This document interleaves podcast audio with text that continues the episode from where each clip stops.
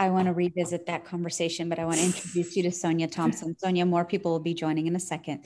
But Sonia wears a couple of different hats. Number one, she is a customer experience strategist as well as consultant, and she is also CEO of Thompson Media Group. And I feel like a lot of us are talking about how to be more inclusive, but don't know where to start. So, given that variable, I thought that I, I have six points here and Sonia could address how we can include each of those communities that um, I'm talking about. But Sonia, why don't you just share a little bit about your background? Sure. So I'm a marketer by um, education, by trade. I spent a good amount of, I spent nine years in healthcare and working pharma, biotech, uh, medical devices. Mm. And then this summer will be 10 years that I left um, my corporate job to start my own business focused on customer experience. And the last three four years or so, I've been focusing more of um, my conversation to talk more about inclusive marketing. Customer experience and inclusive marketing are inseparable twins, right? So, the idea is that whenever you're de- delivering experiences that make people feel like they belong, then you are more likely delivering inclusive experiences. And then, whenever experiences are not inclusive, you're actually, most instances, pushing people away. So, we're going to be talking a lot about that today because there are many dimensions of diversity that we need to be thinking about as leaders, as business owners. We can cover them all as we're talking through it. The very first community that you talk about is communities that have been historically underserved. Who does that who does that mean? It covers a lot of people, right? So, one of the reasons why I started focusing on inclusive marketing is because I have a lot of differences. I'm a Black woman. And for me, I was underserved with simple things like if I wanted to get a pair of nude stockings, there were years where there was really only one definition of nude and it didn't match my skin tone, right? So I was underserved in that regard. I'm left handed right? So not being served as a left-hander started with scissors in kindergarten, right?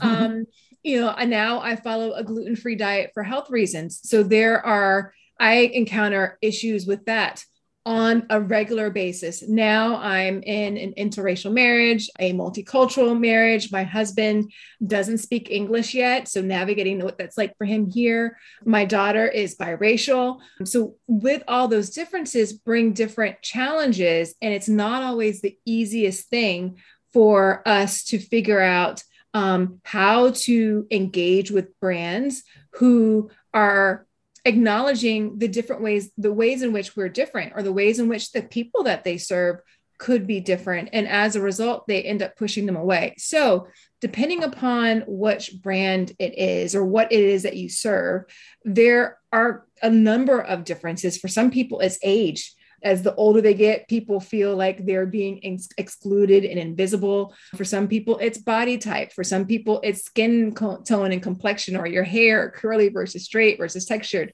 There are a number of dimensions of diversity, and it's just a matter of, uh, as leaders, figuring out how, what are the dimensions that are most important for us to make sure that we're serving and that we're intentionally choosing to make those people who are part of those communities, particularly ones that are underserved, feel like they belong.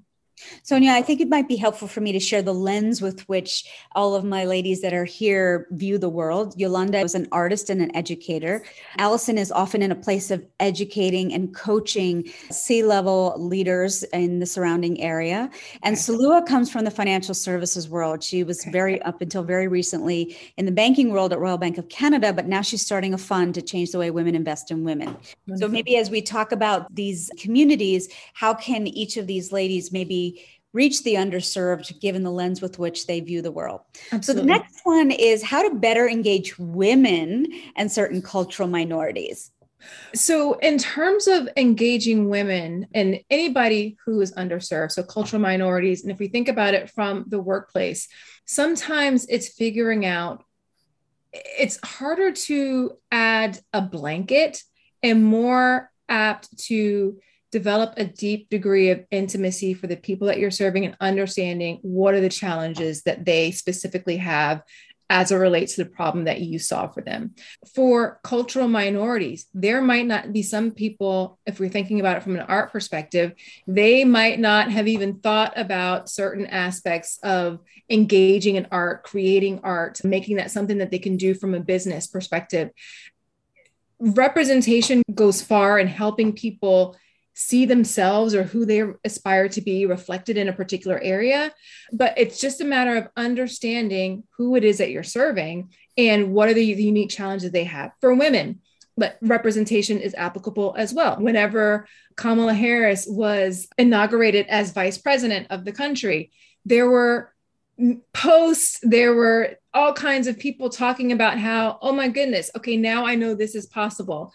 Whether representation is an issue whether it is working moms being an issue, we were talking about that before, whether it's equal pay. There's a number of things, and we don't know necessarily which ones we need to tackle until we actually talk to the people who we are serving the people who are part of our teams to understand what are the unique issues in our organization within our purview that we can then start working. Because if you tackle a broader issue such as women in the workplace who are returning back to work but the most of your team they don't that's not the stage of life that they find themselves in. That's not the thing that's going to move the needle to make them feel like okay she sees me she gets me and she understands what it is that I'm going through the next community is customers with different dietary restrictions, mm-hmm. different religions, and here's a big ones different sexual orientation.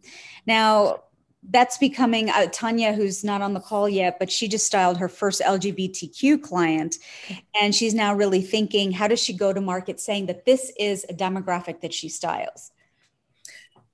It goes really to understanding what is the going to be the issues that are most important to them to that demographic or that community that will make them take the next step forward with you. So, going back to what I just explained about, we were talking before we went to the call, I went on a trip earlier this month for a speaking engagement. I have a dietary restriction. The people who were organizing it took care to make sure that there would be things available for me, but the ho- hotel that we were staying at didn't necessarily um, have very many options for me. And I think as a person who has a dietary restriction, we already go into situations skeptical that people will know how to accommodate us. So if there are people who have dietary restrictions that you want to serve, who are on your team, it is better to proactively send the signals that make them feel normal without always having to raise their hand to be the person that says, Hey, I have followed gluten free diet. Hi, I'm vegan. Hi, I've got this problem. Can you make sure that you accommodate me? That doesn't deliver a ideal customer experience because people often don't like to have to raise their hand and explain that they're different and get those particular accommodations. Leaders, there are different signals that you can send that make people understand that, okay, this person, this organization is for me. So going back to the question that you brought up about the LGBTQ plus community, sometimes it's simple things like, using gender pronouns in public facing communications that lets people know okay they're thinking about this. Sometimes it's the language that you're using on your website or your communications. Are you using gendered language? Are you taking into account and asking people the things that are necessary for them to know that you want to know how you can best take care of them? Sometimes it can be as simple as celebrating causes, events, observances, celebrations that are important to those communities. For instance, if you want to reach the LGBTQ plus community, are you celebrating Pride Month in some way? Of course, the big thing to remember, it's never about celebrating one month when everybody is celebrating. It's being present all year long. So, how do you engage the community, build relationships with the community, support the community, possibly share or elevate people who are part of the community on your platform on an ongoing basis. That is one way to demonstrate that, hey, this is a space where this community can feel like they belong. Now, how do you start to set goals to ensure that your marketing and your team actually reflects the population that you're serving. You gave an example about Salesforce has a 2023 goal to mm-hmm. make sure that 50% of their hire come from an underrepresented group. Now, Salua, for example, who's starting a fund and is thinking about how she can extend that to maybe underrepresented groups. How do you build a marketing plan around that? So, one of the big components of um, building an inclusive brand is your culture. And a big po- component of your culture is your team, right? So ideally your team will be representative of the people that you want to serve. So if you want to serve women, it would be great if you had women on your team or a representative percentage of women on your team. If you want to serve women of color, it would be ideal for you to have women of color on your team because there's a lot of times people say they value a particular community, but until you are investing on your own with paying people, whether it's people who are on your team, whether it's contractors, that's whenever people know that you really mean what it is that you're saying. One way that people can set goals around that Sometimes people will choose to mirror it to the population of where they live. Depending upon you where you live, those percentages, those popul- those numbers might look different. New York might look different than San Francisco. That might look different from Delaware, but might look different from Connecticut, right? So look at where you are, but of course, where your customers are, that you want them to be reflective. But sometimes, let's say you are starting from you don't have a team that's diverse but you want to make sure that you're serving a more diverse population. You've got a specific group in mind. You can set targets to say, by this date, we will achieve this goal. It could be we will get to 10% of our team makeup by two years from now because we don't want to rush the process, right? But set some goals that show the direction that you are going. Oftentimes, what people get hung up on as well is struggling to find the first diverse hire or the first person um, on their team whenever they're starting out? Because how can we say they're diverse? People don't want to come on and be the only right? They don't want to be the mm-hmm. only they don't want to be one of a few. Having those goals in place to showcase where you're going to say all right this is where we are right now. We want to increase this by 10% by 30% by 50% by whatever date and then communicating these are the specific tasks or these are the changes in our policies and our approach that we are going to take that will help us get from where we are to where we want to be. Because a lot of people set goals but they don't change how they're recruiting. They don't change how they're engaging in their policies and their practices and so they end up getting the same result over and over again how do you identify what success means to the community that you serve? So, Allison, for example, has her own team, but then she's servicing other teams that belong to other companies.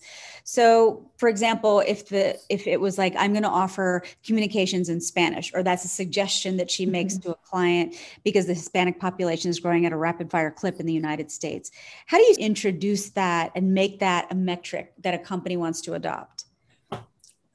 So people have been doing business cases for a long time right? And you don't we don't always like the fact that we have to put business cases together around inclusion but sometimes it's necessary.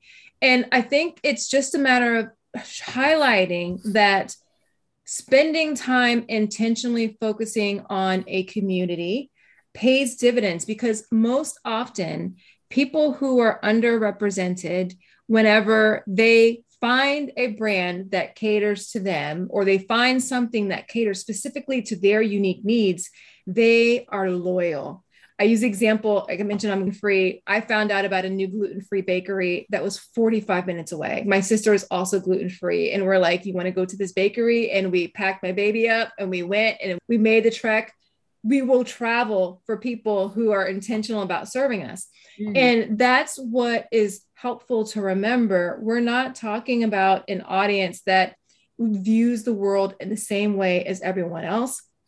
They have specific needs. they're accustomed to being ignored so they're a bit jaded but whenever people demonstrate that they are there for the long haul that they are committed to the community they do reward them with their loyalty. They tell their friends, they tell people who are like them. So it becomes more of a snowball effect. So as you're working on figuring out what the business case is, looking at the numbers, but also recognizing that it's not just about the numbers of the people you are serving. So for instance, if you are want to serve women of color, um, there are women who are not women of color who will see that you are being inclusive of the people that they care about, people that they love, and they will give you their attention, their loyalty as a result. So it's not just the people who are part of these communities, it's the people who share the values and want to see people that they care about included as well that you win by being inclusive there. So that is another thing that you should be considering in these business cases for why you should be thinking about reaching out specifically and investing resources in a particular community. So, one other thing on that, you mentioned Spanish as an example. Again, my husband doesn't speak English yet. I speak English, but I make decisions based upon him. The niche consumer is often the lead consumer. So, whenever I'm looking for a doctor, I'm looking for a doctor that speaks Spanish, that has Spanish staff. When we are looking for a salesperson, we bought a car whenever we came here. Who did we work with? There was a guy who I had a relationship with previously, but the car sales process is involved. So we didn't go to him. We went with the woman who spoke Spanish because mm-hmm. we were all able to communicate. So it's not just about looking at this one particular community, it's about all the people that the niche consumer or the diverse consumers or communities bring along with them because they want to make sure that they are included and feel like they belong.